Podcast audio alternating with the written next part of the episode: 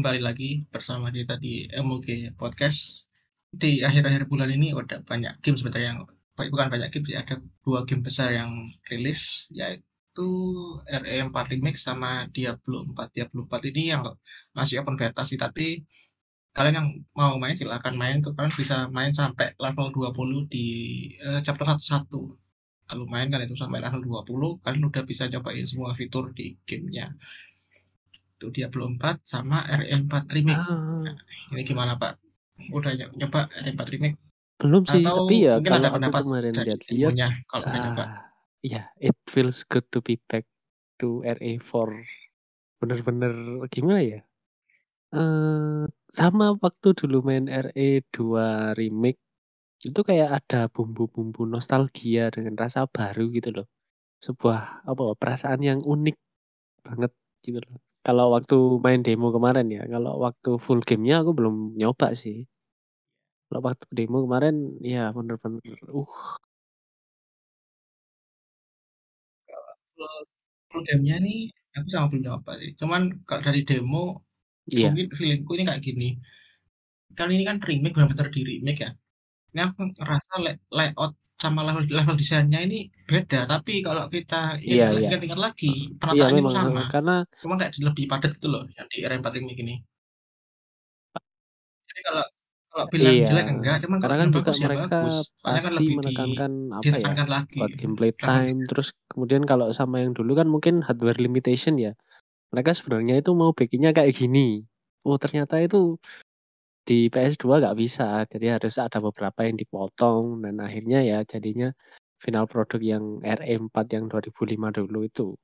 Dan mungkin yang sekarang ini ini produk original yang sesungguhnya dan ada add-on-nya. Jadi ada beberapa yang ditambahi, ada yang dibikin lebih bagus, dipolis gitu. Iya, yang, yang banteng iya. merah itu kan musuh Masuk dari konsep art sebenarnya itu. Yang pakai kolom gede itu kan akhirnya masuk di sini kan itu kan awalnya kan konsep artnya di Resident Evil 4 cuma nggak masuk iya. kan yang di versi OG ya itu kan karena itu tadi keterbatasan hardware lah Oh panjang banget. Dan juga Berapa pada zamannya R4 tuh ya? game yang panjang sebenarnya sih. Jadi wajar ya, aja kalau ya. lima atau empat ya. Enggak, enggak masuk gitu. Iya, lima. Iya, ya, tapi kan itu dibagi jadi lima desa, apa ya, lima arc lah istilahnya. Dan rata-rata Ya, dan ya itu sih salah satu game mungkin buat pembahasan kali ini. Jadi pembahasan kali ini itu kita mau sebenarnya mau bukan ngebahas RE4 Remake, tapi kita mau ngebahas uh, storytelling dalam video game seperti itu. Tapi sebelum ngebahas, follow dulu kita ada di Twitter di MOG underscore media hanya dua terus di Instagram MOG 1337 di TikTok saya lupa cari sendiri MOG dan podcast ini bisa kalian dengarkan di berbagai platform podcast dan oke okay, Pak nah, mohon dijelaskan kita sekarang masuk ke topik storytelling dalam ya. video game. Benar-benar memuncak. Karena apa studio-studio game juga sekarang mulai ber apa ya berlomba untuk bagaimana mereka bisa membuat sebuah game dengan cerita yang benar-benar engaging yang bikin apa ya bisa mengalahkan uh, film block box office gitu loh. Kalau iya Hmm, iya. iya. dari Dan ya, dari yang kita tahu juga The Last of Us kan sekarang sudah diangkat jadi seri apa, seri film apa, live action gitu kan. Dan sebentar lagi juga ada season 2-nya. Itu. Iya. Iya, Itu pun meskipun banyak yang bagus sih kalau aku lihat. banyak orang yang suka sebenarnya. Hmm. Gamenya benar-benar kan sinematik dan benar-benar game storytelling banget gitu loh. Walaupun storytelling tetap ada unsur action, ada unsur ya puzzle atau benar-benar unsur video gamenya tetap ada gitu loh di Iya. Iya, namanya juga video game bukan film gitu lah. Uh, Tapi ya itu uniknya video game. Iya, kita mainkan game tuh gak, gitu gak terasa kalau kita itu sebenarnya langsung masuk ke otak gitu, gitu kita cerna sambil bermain. Oh ternyata gini toh. Oh. Jadi kalau kita pas nonton serinya mungkin agak terasa beda, tapi tetap sama apa ceritanya tetap sama sih. Iya, masih Nah, kalau untuk Konflik pembahasan ada uh, storytelling ada dalam video game gitu. karena saya lagi kepincut sama Yoko Taro dengan gamenya Dragon Guard dan juga Nier series. Nah, jadi Nier series. iya, Ya orang Karena ini benar-benar orang yang paling jujur di, di Jepang bisa karena dibilang. uang, iya. Kalau Dia ada yang bikin fan karena art-nya passion, tapi 2K, karena uang. ya kumpulkan, kasihkan zip-nya, kasihkan ke saya. Gitu. Ya. Hmm, kan itu juga dia pernah kan profilnya di Iya, di private terus ada tuh di ya, orang dibuka lagi, di orang di private lagi akunnya. apa ya, paling down to earth di industri video game kalau kataku. Iya, tetap. Iya, kalau yang paling ya ambisius down to tetap ya dan juga Kojima, tapi paling uh, to ya, cara ya berpikirnya itu sih. unik gitu loh. Unik banget. Unik, Iya. unik Ya, tapi ya a- kalau aku baper sih, udah kalau aku baper. Bukannya baper, tapi malah seneng. Iya, jadi uh, Kalau dia enggak, kalau dia itu kan kan ada sih kalau produser atau designer gitu, ada story oh yang ya ke ya, heeh. ke, ke leak atau Oh iya, apa kan malah bap, seneng. anu, malah nggak suka baper, tapi kan dia kan malah encourage gitu loh. Oh Malah nggak dia apa-apa kaget ini loh, emang kamu kok kayak bisa gini, tahu gini, gini gini. gini gini. Wah, Jadi bikin kamu kok mini hebat ya. forum gitu. Itu sih. Nanti kalau ada waktu sini saya interview mungkin kamu bisa jadi asisten saya. gitu. Ya, jadi saya ngangkat ini karena ada Yoko Taro dan juga game-game yang dihasilkan oleh dia. Dan yang pertama sih saya uh, aku mau bahas Dragon Guard. Dragon Guard yang ada di PS2, Dragon Guard pertama. Uh, kalau menurutku sih untuk game ini ya story-nya sebenarnya uh, apa ya klise gitu sebuah apa ada sebuah pertempuran antara kerajaan terus ada ya, iya terus uh, Ya ketemu kayak ada naga naganya membantu si karakter utama story gitu menyerang kan. tapi yang bikin beda itu di Dragon Guard di setiap gamenya Yoko Taro ini itu endingnya pasti ada banyak kalau yang Dragon Guard 1 ini kalau nggak salah sampai ending F atau E ya lupa Iya, kalau Di mau dapetin PS2 aja lu panjang sekali loh itu sebenarnya. Iya, kalau nggak salah Final dapatkan Final Fantasy 10 kan cuma ada dua ending kalau yang terakhir PS2. itu eh, kita harus dapetin semua senjatanya. Dan Ya sama iya, equivalent sama kayak heeh. kita sekarang mau dan dapetin semua apa, senjatanya itu nggak trofi nggak platinum cuman lah gitu. bisa satu kali playthrough, harus multiple playthrough. Eh, iya, sampai ending E. Nah, ending E ini iya, 5 ending dan yang A, B, C, D, kerennya 5 ya, lagi 5 ending. ending E ini katanya joke ending karena eh, aku mau spoiler dikit ya. Eh, eh, kan udah udah game game zaman kapan ah. ya Ya mungkin nggak ada yang masih belum main dan ya ingin apa-apa. menahan diri untuk bermain gitu kan ya. Oh iya, bagus. Heeh, jadi tak spoiler sedikit spoiler ini eh, malah mau si karakter utama dan juga si naga yang tadi bikin kontrak sama dia itu kelempar ke dimensi kita. Ke ya lebih tepatnya ke Tokyo lah. Ke Tokyo di dimensi kita.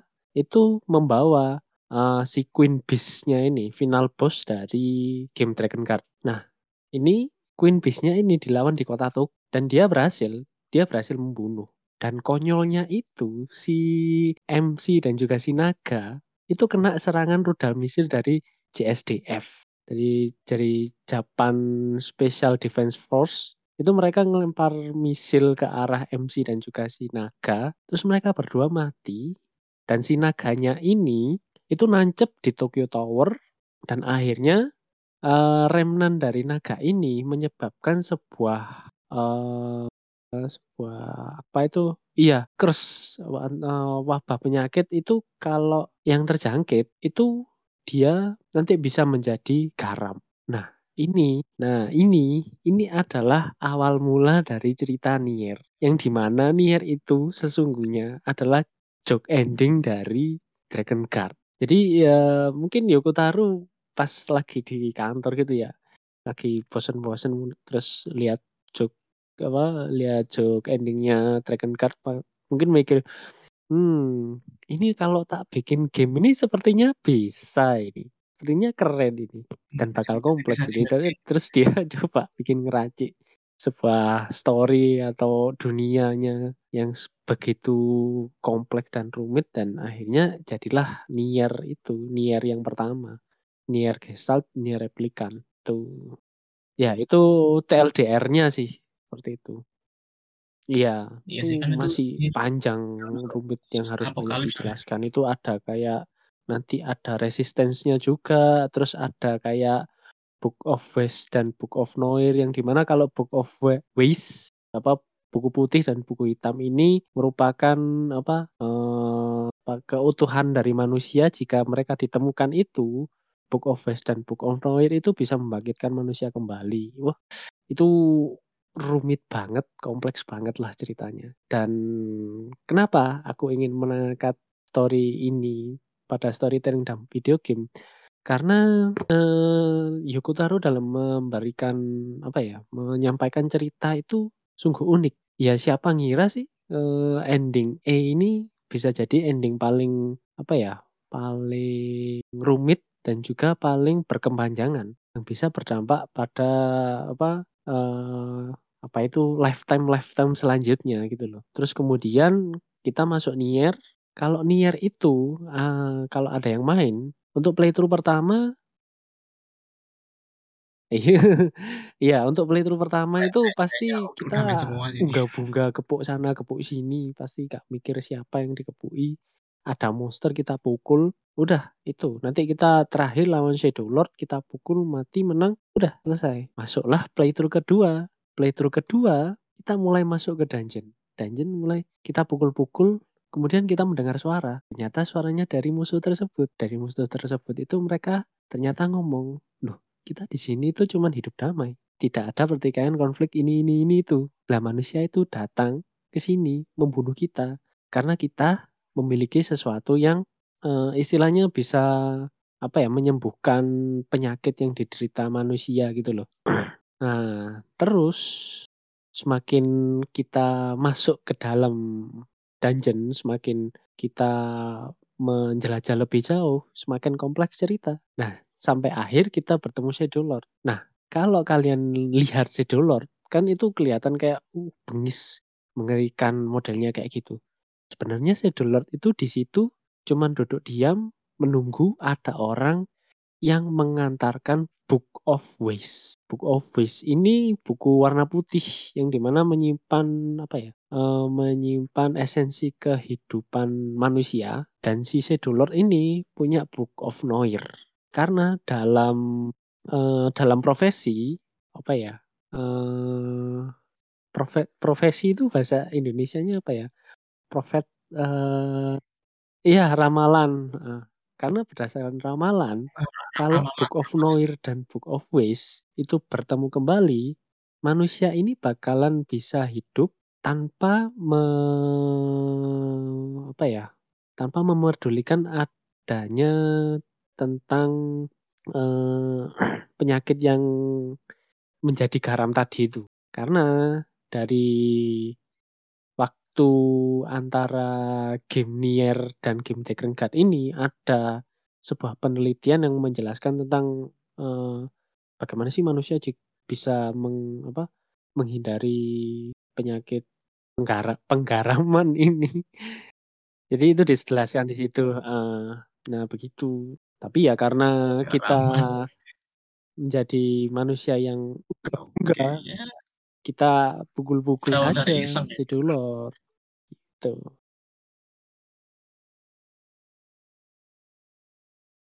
Tapi ya benar sih, kayaknya kan di era itu kan nggak terlalu peduli story, bukan nggak terlalu peduli story, mau berbagi kan juga susah sih. Paling ya kalau niat ya ke IGN kan. Aku dulu aja kan mau tahu story alternate itu kan dari IGN terus Kalau nggak ada itu ya nggak nggak hmm. tahu lah dulu itu kalau ada story tambahan atau story alternate gitu. Yeah. Jadi mungkin ya bisa bisa juga sih kayak gitu. Cuman memang dari, dari storynya kan bagus lah. Tapi yang bikin lebih bagus lagi ya itu uh, uh, hipotesa iya. ya kan anggaplah ending E itu hipotesa gitu kan. Hmm. Akhirnya kan terus bisa dikembangkan jadi sebuah Iya, Kalau dibilang males sudah nggak males sih pondasinya kan sudah kokoh kalau pondasinya kalau udah bagus sebenarnya. Pondasinya udah udah bagus gitu loh. Oke, aku kalau Nier ini nggak terlalu ngomong soalnya ya sama kayak orang Wah. orang-orang yang lain lah. Waduh. Taunya cuma Nier Kalau Nier Automata, yang Automata mainnya juga Nier lebih Automata apa ya, juga. lebih depresi Ya saya wajar merasa lah. Nier Automata.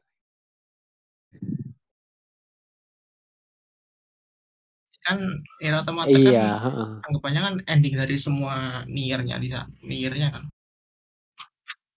Fase Kalau belum dua fase awal kan awal. anggapannya kan masih masih fase-fase belum tahu apa-apa gitu lah. Dari dari segi dunia sama manusianya. Sampai Heeh. akhirnya di Nier tuh di Automata kan dijelaskan kalau ada Iya. manusia lagi, semuanya di sini yang udah jadi Eee, robot sama kalau jadi di Automata kan. ini Sama tinggal gitu kan. anu aja sih, Kan ada apa-apa tinggal gitu. antara Gestalt atau Replikan. Ya an android itulah, android atau cyborg itulah gampangannya. Nah, Eee, itu. ya karena beberapa ribu tahun yang lalu ada invasi alien yang menghabiskan seluruh kehidupan di dunia dan juga yang bisa melawan itu hanya ada satu makhluk dan makhluk dan iya dan sat Evangelion. Iya, dan dan satu makhluk ini membagi Ya kan diri menjadi 50 referensinya sama. juta tubuh. Ya, kalau tahu Emil ya itu, Emil itu orang yang apa ya, orang bukan orang sih. Kalau bisa dibilang manusia, iya, dia manusia terakhir. Bisa dibilang replikan juga iya, Gestalt iya. Ya intinya Emil itu campuran semuanya dan dia merupakan apa ya, sisa-sisa manusia terakhir yang ada di bumi waktu itu, waktu di Nier Automata itu. Iya bener. Dan juga dari segi gameplay sebenarnya itu cukup menutupi storytelling sih kalau orang yang keren. terlalu detail. Karena ya gamenya sebagus itu memang. Tapi menurutku kalau game ini akan ada dua dua fase sih. Soalnya kan Mhm. kalau udah misalkan udah tamat main Nier atau game yang storytelling bagus, terus ke ke YouTube atau ke Nah, forum bener. baru tahu ternyata Iya. kalau ada ending baru. Itu Iya, biasanya kita itu mau main lagi. soalnya Nyoba kalau lagi. aku tahu itu Jadi di Nier Automata ini ada ending A sampai Z. kan. Nah, ending A sampai Z ini cuman ada beberapa eh lim 5 atau 6 ending sesungguhnya dan sisanya itu cuman jokes ending yang misalnya kita, uh, pergi out of bounds terus dapat ending E. Misalnya kita nangkep apa, ikan apa, nanti dapat ending Y gitu. Sebenarnya ya cuman gitu-gitu aja sih. Cuman apa ya, eee, buat replayability lah, eee, ending-ending kecil ini. Ya, dan ya itu eee, c eh, jam apa, hidden-hidden gems yang bikin kita main lagi. Nah, tapi kan kalau tadi Raka udah ngomongin soal Nier Automata, sebenarnya ada ada lagi game favor juga favoritku, story-nya tuh lore-nya tuh bener-bener kompleks, Wah, bagus, cuman ini? sayang game 2 game terakhirnya tuh jelek-jelek Dragon storytelling-nya. Origin ya? Apalagi yang keti ketiga, yaitu Dragon Wah. Age. Paling Dragon bagus itu. apalagi Origin tuh yang menurutku bagus, yang 3 yang jelek, yang Inquisition. Nah, Iya. Inquisition ini, ini kan juga game terakhirnya BioWare Magic ya.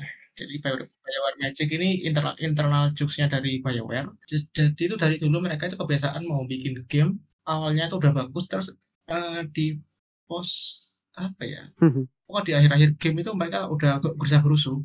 Sampai ada banyak sampai banyak yang apa namanya, crunch gitu-gitu. Jadi akhirnya gamenya ya pas hampir mau ending itu jelek-jelek gitu. Dan ini juga terjadi di Dragon Age Inquisition. Jadi story-nya tuh kurang lebih du dunia Dragon Age itu udah bener-bener bagus, dari 1 sama 2 udah bener-bener di-plotting bagus.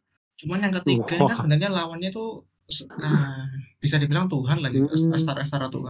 Karena ya bos akhirnya tuh Corypheus. Itu dia itu yang mem yang memulai semua serinya. Jadi dia itu manusia pertama di dunia Age itu yang masuk ke alam Eh, enggak enggak Ah, ketubruk truk toh tapi. isekai gitulah udah dibilang isekai. Nah Waduh. enggak, ini dia anu, mengorbankan 1000 elf. Nah itu dia di eranya Dragon Age itu, Corypheus Corypheus ini waktu jadi Oh, iya manusia iya itu iya. dia orang pertama yang bisa nembus fate. Eee, fate ini kayak isekai gitulah.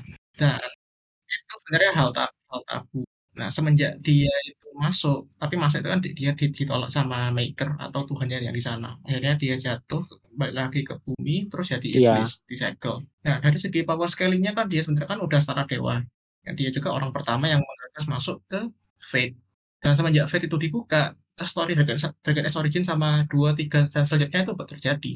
Kalau Corvus, Corvus itu nggak ada, story selanjutnya tuh bakal nggak ada. Jadi kira-kira gitulah. Nah, tapi yang di Dragon Age Inquisition itu power scaling-nya sama kayak mini boss. sekali ya. Bener-bener biasa itu loh. Karena writing-nya itu jelek banget lah sumpah. Dragon Age Padahal kita itu musuhnya Tuhan loh itu. Setara-setara Tuhan, manusia setara Tuhan itu. Kan kelas-kelas kaleng-kaleng gitu.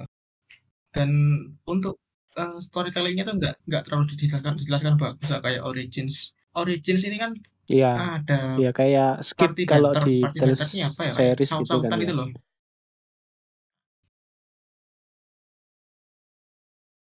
Ya, nah itu, nah itu party banter itu juga salah satu mekan bukan mekanik ya, Iya. fitur-fitur yang bisa membuat player itu yang lebih tahu soal story sama lore-nya. Karena itu Hmm, alami ya kan kayak kita kita jalan-jalan ada gitu kan. uh, teman kita tuh saling ngobrol gitu loh, saling ya saut-sautan. Nah, itu, itu party banter dan tiap karakter tuh beda-beda interaksinya. Ada karakter A, B itu yang kayak musuhan gitu, kayak nggak cocok uh, si, si, sifat-sifatnya. Ada yang cocok. Jadi nanti setiap jawaban di tempat yang sama itu beda-beda. Iya, iya. Dan itu juga nambah sto story ke dalam gamenya, story dan lore-nya. Hmm. Dan sayangnya itu nggak terjadi di Inquisition karena Inquisition tuh benar-benar writing jelek sih kalau menurutku. Origins tuh meskipun gamenya tuh lama 35 jam dan lore-nya sebenarnya tuh udah Iya. benar-benar padat sepadat Eh. uh, The Witcher padahal kan Oh lebih dulu iya, The iya. Witcher ya. Heeh. Origins tuh yang, lam, yang 2006 The Witcher. Dragon Age itu 2009 dan di 2009 tuh di game debutnya Dragon Age itu udah bikin dunia yang benar-benar luas world buildingnya udah benar-benar jadi kok Iya. skala bisa dibilang sa Oh. sama kayak anu sih apa Lord of the Rings jadi ada semua budayanya ada bahasanya ada ininya ada itu di Dragon Age Origins sudah dijelaskan semuanya lewat karakter banter jurnal Bener. weapon dan musuh-musuhnya itu dijelas dijelaskan dengan bagus Iya, Tapi kalau aku lihat itu di Inquisition MMO, itu memang ada story sama sekali. gameplaynya seru sih. Tapi cuman dari segi apa ya, segi storytelling atau segi world design, world buildingnya kayak kurang sih. Memang pas aku lihat itu dulu.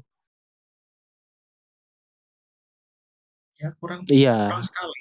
Ya karena mereka tuh lebih nganukan ke gameplaynya dan story. Iya, karena ya poin kan pentingnya dari Dragon Game Age Age itu dulu kan sebenarnya Origin juga lore-nya memang sebenarnya di pakemnya storytelling-nya. kan memang kayak game storytelling, game game D&D gitu kan, game fantasi yang storytelling gitu kan. Ya itu. Iya. Nah, yang banyak choice-choice-nya dan choice-choice-nya itu benar-benar ya pilihannya itu benar-benar berpengaruh sampai ke ending-nya. Nah di uh, Inquisition ini hampir nggak ada pengaruh sama sekali. Yaitu yang bagusnya cuma di Inquisition tuh uh, sisi Politik. polit politiknya itu aja. Lain- Lainnya jelek-jelek semua. ya itu tapi dari sisi politik itu agak Iya. lucu sih. Jadi kan kalian men- melawan Corvinus yang manusia setara dewa gitu kan. Itu kan power scaling-nya benar-benar udah gila. Jadi kan di sini tuh nyari kawan politik. Jadi kalian Anu tuh ya, bernegosiasi koalisi sama negara partai sebelah, ya. negara sebelah gitu. Nah, itu kan keren gitu loh. Nanti kalian kalau salah ngomong gimana? Nah, kayak gitu ya nyari koalisi. Soalnya tim kalian, player kalian sama tim-timnya kalian tuh nggak, ya kur- kurang power lah, kurang kurang tentara, nggak ada Hmm. force-nya gitu. Dan kan kalian tuh harus milih dua faction kalau nggak salah. Pilih dua negara yang mau jadikan teman kalian buat melawan Corsi Corvius. Iya. Tapi kalau dipikir ya juga ngapain gitu loh. Negara ini sudah eh, perang so- perang saudara terus Iya, ada padahal dewa ya itu masih kalah sama diselentik aja mungkin yang menang ya. itu nggak masuk akal sebenarnya sih. Demigod tuh. Itu juga demigodnya ada naga, naganya tuh hampir nggak dilawan. Ya itu tadi gara-gara Bayor Magic. Jadi Secret Acquisition tuh cuma enak sampai kalian di misi Winter Palace setelah itu ya udah jelek lah karena ya udah nggak nggak karu-karuan plotnya storynya dan ya apalagi endgame-nya tuh nggak nggak benar-benar bagus gitu di Acquisition kemudian kalau ah, story ah, bagus. anda pak ada lagi nggak kira-kira game yang storynya bagus Ah, selain Nier ah, yang bisa aku bilang tren story bagus, gamenya gitu jelek. Kalau ya bukan game jelek sih, gamenya apa ya? gamenya unik gitu loh. Banyak yang bilang gamenya jelek soalnya uh, optimisasinya kurang, anunya dialognya ada yang cheesy, ada yang gitu. Uh, ya ini aku uh, ngambil lagi. Ini aku ngomong tentang uh, Deadly Premonition. Kalau ada yang belum nyoba, silakan coba. Silakan nonton di YouTube. Hmm. Itu gamenya uh, apa ya? Punya charm tersendiri gitu loh. Gamenya itu kalau kalian lihat itu gamenya itu unik dengan ya ada cerita terus kemudian cutscene yang yang seharusnya kita ada di frame gitu kita jalan dulu ke di luar frame 10 detik baru nyampe masuk frame terus baru ngomong gitu terus ada sisi dialog banyak sekali. Terus uh, ya ada momen-momen bagus ada momen-momen plot twist juga di akhirnya. Ya kalau aku ngomong sih ini gamenya bagus, karena ceritanya tentang cerita detektif yang mencari apa ya, mencari pembunuh wanita pembunuh wanita. Dan Waduh. pembunuhannya ini unik. Karena di perutnya wanita ini keluar kayak ada tumbuhan berwarna merah. Kalau nggak salah ini disebut crimson flower apa-apa gitu. Nah itu terus ada lagi wanita yang dibunuh di dalam kamar mandi itu sama dari perut perutnya itu juga keluar crimson flower. Nah itu dia mencari clue, mencari info, tanya-tanya ke sana sini ke penduduk. Terus juga berkoalisi dengan apa chiefnya, sheriffnya di sana. Gamenya seru, gamenya tentang detektif tentang penyelidikan seperti itu. Tapi juga ada unsur apa unsur mistisnya gitu. Ada kita nanti juga melawan hantu ada melawan kayak sadako nanti. Gitu. Keren kok. Kalau ya kalau suka game so bad it's so good cobain deh main apa yang namanya Deadly Premonition. Oke. okay. Ya Premonition. Lumayan ya. Oh. ya. Kalau ada Dragon Dragon sekarang Deadly Premonition. Uh, aku ya mungkin itu sih paling gampang, paling gampang lah uh, hmm. God of War ini mulai dari Greek ya semua ya dari semua dari yang uh, pertama yang dari PS2 Greek sampai ke ini di di Greek yeah. itu iya. kan dia sebenarnya ngambil uh, Greek tra tragedi ya storynya nah, jadi kalau kenapa kalau teman-teman kok merasa God of War 2 itu kayak ikonik, legendaris itu sebenarnya gara-gara itu. Iya. Di era era itu hampir nggak ada yang bikin story itu sampai kayak gitu. Jadi hmm. Greek Tragedy itu eh, sangat-sangat down sekali ya ceritanya. Makin makin berprogres berprogresnya iya. story itu sebenarnya makin tambah hancur, tambah tambah sedih. Namanya juga Greek Tragedy. Tapi kan itu kan dari semua seri kan ke anu semua namanya ke cover semua. Yang ini yang mati yang si MC mati Kratos iya. mati gitu kan. Hmm. dan pada akhirnya nggak ada yang selamat di War 3 kan. Nah itu dan juga tiap lore-nya tuh bagus sih menurutku. Jadi di God of War itu bikin what if-nya tuh benar-benar bagus. Kayak misalkan Kratos nih anaknya dari Zeus. Terus ternyata dia sepupunya sama ya Hercules gitu. Itu bagus sih. Terus juga Deimos yes. aduh aku lupa nama. Anaknya Ares Deimos ya kalau nggak salah. Yang di kata for Ascension apa tiga yang, yang mau Ascension bantu sebenarnya kan. salah. karena dia kan nggak suka sama iya. ayahnya gitu. Ya itu sih kan Ascension hmm. kayaknya yang dia nggak sesableng bapaknya ya.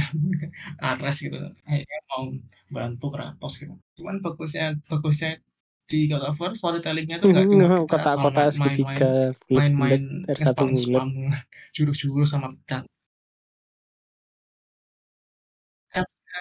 Iya, benar. Aku paling ingat tuh dicerna gitu loh. cheesy tapi on point gitu loh di God of War 2. Jadi meskipun uh, uh, kamera kamera itu biasa still gitu kan, kamera still iya. atau cutscene, tapi tiap dialognya tuh sederhana, sederhana dan mudah hmm. dipahami.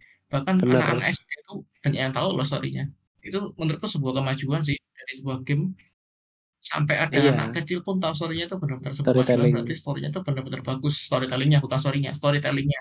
Penyampaian penyampaian storynya. Dan ya itu sampai ke seri ketiga itu dia masih ingat semua storynya. Itu kerennya dari God of War yang per yang pertama. Yang di Iya, 2000 cinematic 2018, storytelling ini lah, mereka mulai ke ke lebih sinematik apa box office? Kalau aku box office style tuh. Nah, di sini family. temanya yang lebih itu sebenarnya lebih dekat yaitu soal keluarga. Mau kalau kalian bilang ya soalnya kok cengir atau kok jadi suka bapak gini-gini ya, itu sebenarnya apa ya? Bukan utama sih sebenarnya tuh. Yang utamanya kan jelas North, soal iya. gimana Kratos itu mengganggu Norse kehidupan yang ada di mitologi. Norway gitu. North of the dan kan yang dari Mesir, dari Mesir katanya kan nggak kamu ke sini nggak cocok akhirnya sini ke Norse. Dan Iya. Norse itu kan sebenarnya dia itu sudah menyalahi aturan lah, aturan rel realmnya gitu kan. Apalagi sampai punya anak dari penduduk di realm tersebut ya. Ya Hmm. udah, akhirnya dewa-dewa di sana ya bikin gara-gara ke Kratos, bukan Kratosnya yang bikin gara-gara, nggak kayak yang pertama. Sebenarnya di sini ya Iya, itu cuman kan pengen menabur pengen damai gitu loh, dulu. istrinya. Dan kebetulan Iya. Nah, sampai sampai mati gitu loh. Itu hidup damai gitu. Kok malah sampai Ragnarok. Bikin Ragnarok. Iya. Dan kehadiran Mimir tuh Mimir tuh bagus juga sih. Sama kayak tadi di, Iya. di Dragon Age itu dia sebagai yang Karena bikin kuat karena kan waktu kita kayak bikin traveling idol yang tidak ada hal yang terjadi, itu Mimir kan ngisi pakai cerita-cerita, pakai guyonan-guyonannya kan. Kayak pas dia ketemu Tyr atau pas ketemu siapa gitu kan diceritakan. Wah, Tyr orangnya gede tinggi, wow, mengerikan sekali. Mungkin kamu lah disentil kalah Kratos. Hmm. Iya. Dan itu se- sama kayak karakternya sih. Jadi kan Mimir Iya, tahu segalanya. Chaos. Bahkan si pedangnya Kratos aja itu kan dia tahu. Yang Blade of Chaos itu kan dia tahu. Karena dari lore sendiri Mimir tuh tahu, tapi Hmm. waktu di- menjelaskan dia itu sama-sama kayak penyair, jadi bukan kemeruh gitu loh. Dan semua sih teman- teman-temanku bahkan yang bukan gamer, ya kayak kayak kayak teman-teman teman-teman kalian semua lah bukan gamer tapi dulu main God of War aja, main ini Iya. lagi itu story-nya juga nyambung lagi dan juga lebih deep gitu loh. Saking bagusnya storytelling-nya di sini. Apalagi kan sekarang ada mocap, juga ada face recognition gitu kan, jadi lebih lebih nyampe lah emosi dari karakternya. Nah, tadi kan ki- kita udah ngebahas game-game yang udah bagus storytelling-nya. Dan Wah, mungkin apa terakhir ini? ini game storytelling-nya menurut menurutku yang agak Aduh. dan ya itu Tidak, jangan sebut nama nah, itu. Impact.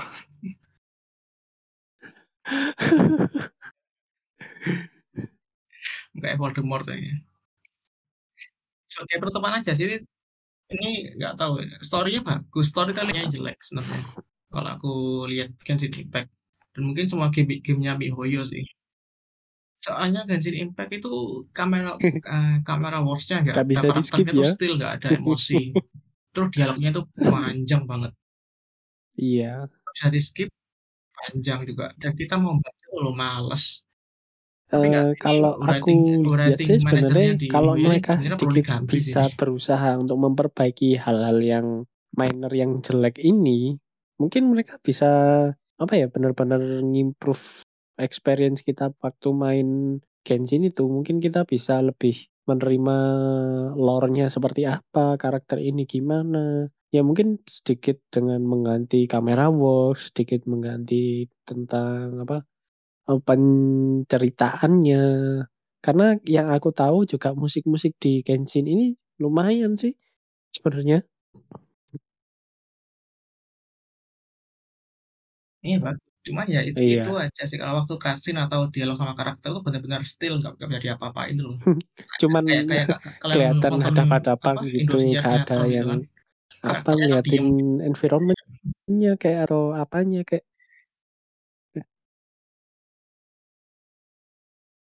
Ya, ya itu, itu. story-nya bagus. Aku ya ngasih tahu teman apa bukan ngasih tahu apa tanya ke teman kan yang sampai sekarang masih main Genshin Impact. Oh iya bagus sih story-nya. Cuman waktu aku main tuh nggak aku nggak kerasa apa-apa karena udah males duluan. Hmm. Terus kalau kalau ada yang bilang loh kamu kan berarti males baca. Ya nggak gitu. Kita Iya. sebagai player malah harus dikasih tahu ceritanya sama developernya. Itu namanya ya UX-nya, user experience-nya. Jadi nggak semua nggak semua orang itu ya Ya, mau aku baca. Dia mau Halo? baca pun karena Iya, ada kalau alasannya, ya sim kalau dari game MiHoYo eee, itu ada. Honkai Impact. Eee Honkai Impact itu kalau aku tahu malah lebih bagus kalau apa, cara Nah. penyampaiannya, camera works-nya itu lebih bagus dari Genshin Impact sih kalau setahuku.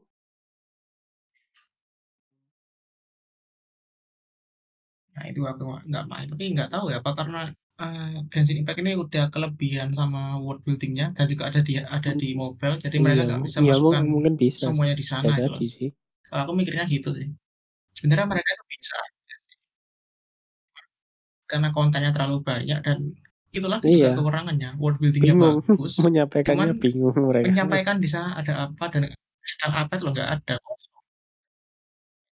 Jadi aku aku waktu, eee, travelling ke sini ke sini dan ini menurutku juga kalau, eee, kita main game open world tuh dikit-dikit mau apa, fast travel Mmm. menurutku itu game-nya udah dibilang jelek sih, kalau Iya. aku gitu bilangnya.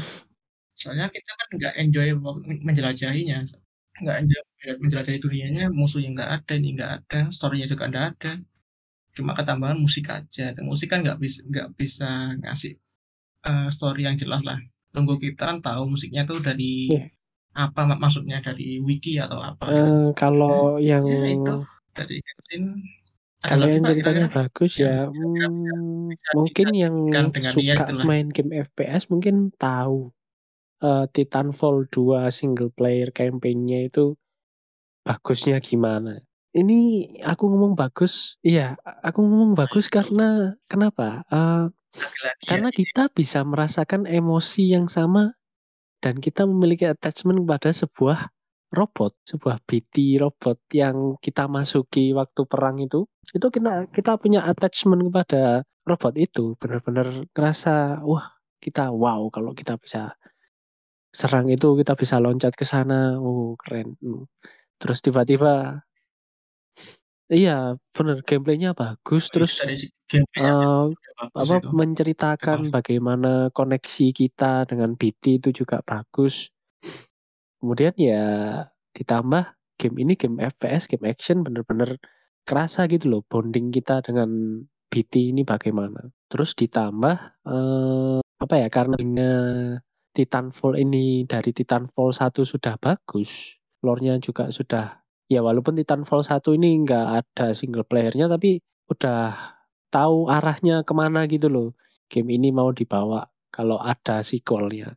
Jadi di Titanfall 2 ini bener-bener dipakai formulanya Titanfall 1, diambil, di-flesh out, dikasih cerita, world building-nya dikasih, terus karakter building-nya juga dikasih, akhirnya ya sebuah cerita yang konkret dan bagus ini terlahir gitu. Karena eee, dunianya sudah ada, world-nya sudah ada, terus, eee, konfliknya sudah ada, ya tinggal kita memberikan apa yang mau disampaikan kepada player-nya. Oh, aku mau menyampaikan kalau ada karakter ini, nanti dia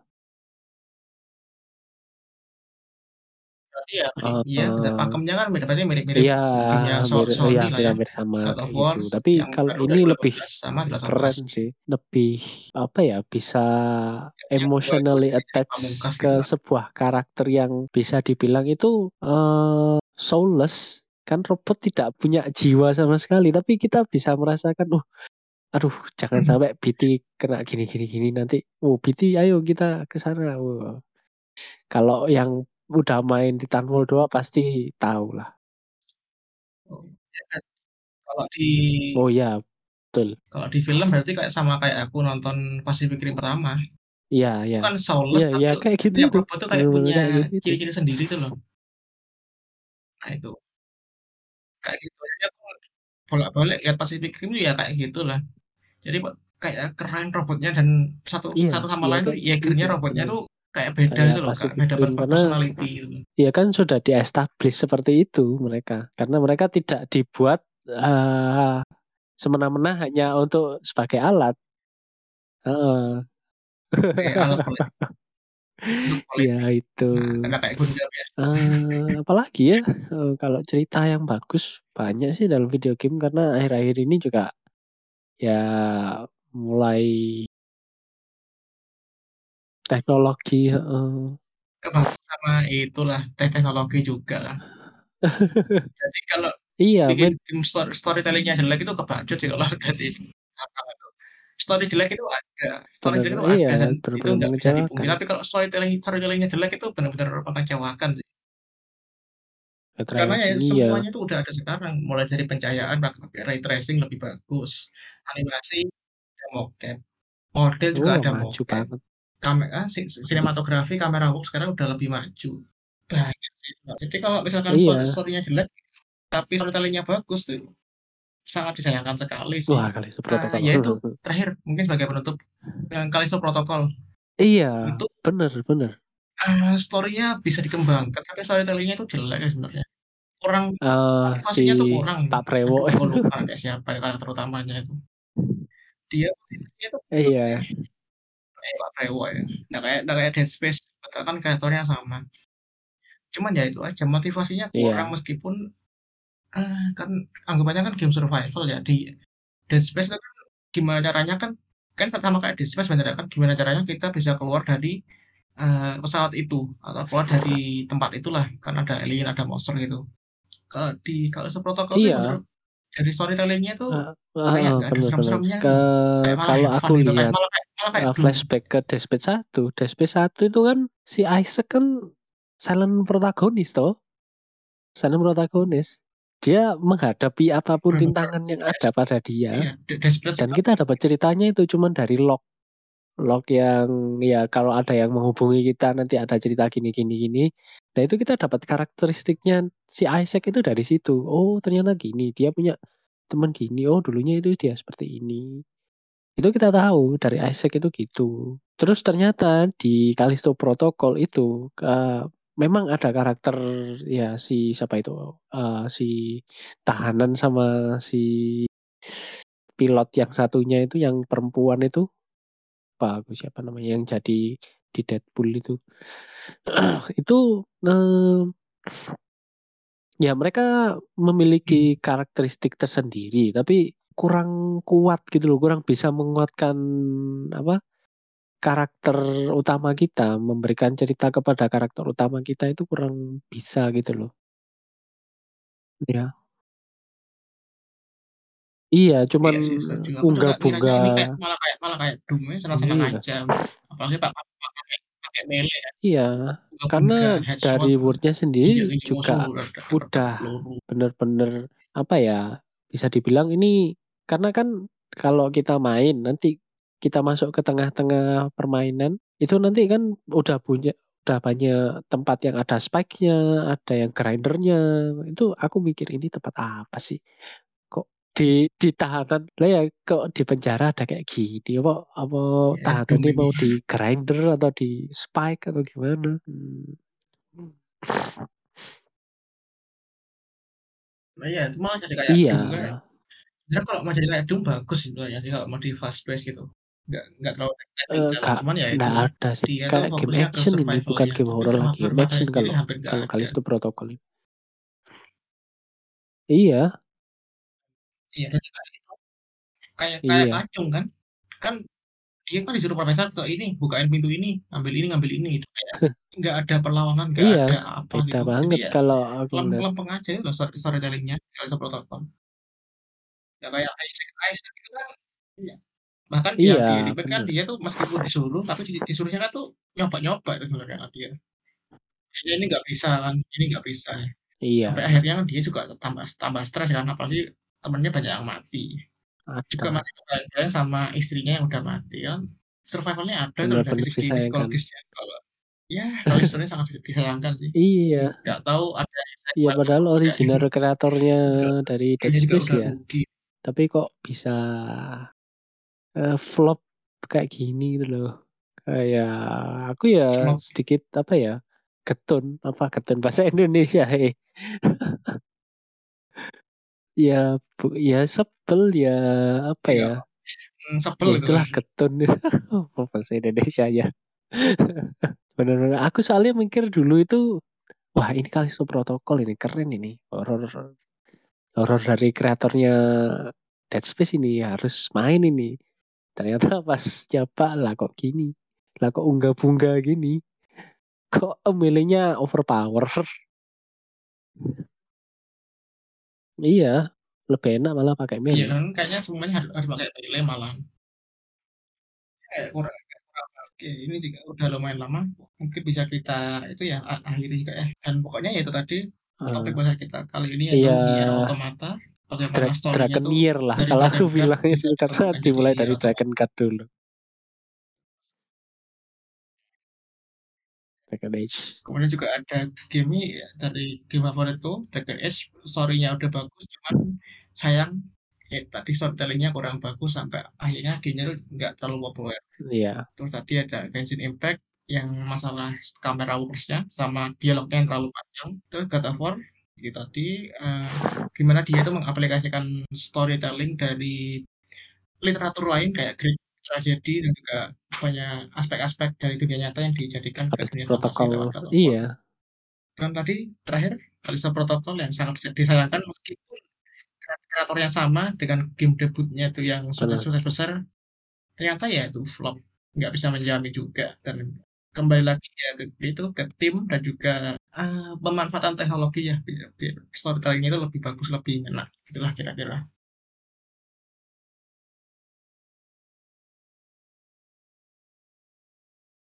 Oke, terima kasih teman-teman yang udah dengerin sampai sampai ke menit ke menit sekarang. Terima terima kasih sekali lagi, sa sampai eee, sampai jumpa di podcast episode selanjutnya. Bye-bye.